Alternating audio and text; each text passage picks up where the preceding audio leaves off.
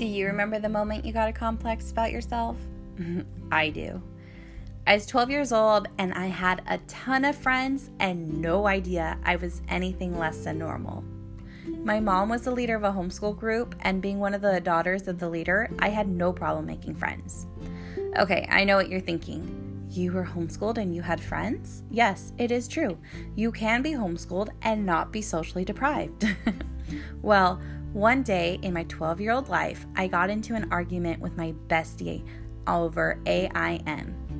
I knew her brother had been a jerk to my brother, and she tried to argue that my brother was just jealous of her brother. And I said there was no way because my brother was like way more talented than her brother, yada, yada, yada. Well, about an hour after our argument had ended, I got a phone call from a different friend. She was really upset, and she knew she was going to upset me. She asked if I had been on our forum. Yes, this was before Facebook and MySpace. We used these forums like chat rooms, and this time I was the topic. It seems that my bestie had gone onto this forum right after our argument and shared that she felt very upset. Well, I was late to this chat, but by the time I had got there, 43 freaking pages later, a lot had been said. But my one moment that forever changed my life was the comment from this kid who said, Don't feel bad. Ariel is just miserable because she's fat, and she'll always be fat, and no one will ever like her because she's fat. I was fat. What the heck? How did I not know this? I just assumed because I had so many friends, I must be liked and I must be like everyone else.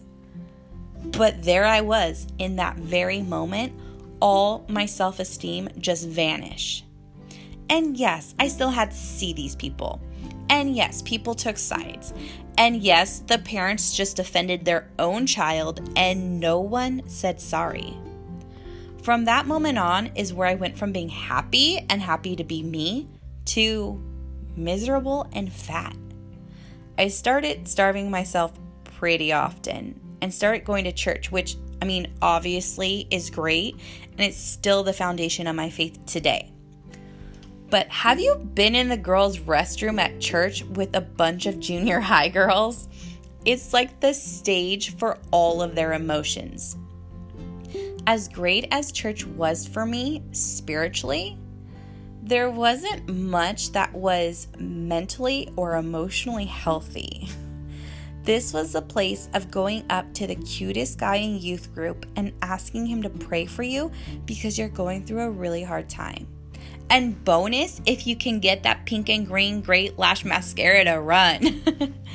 It's a place of running out of worship all dramatically, expecting people to follow you out to see if you're okay.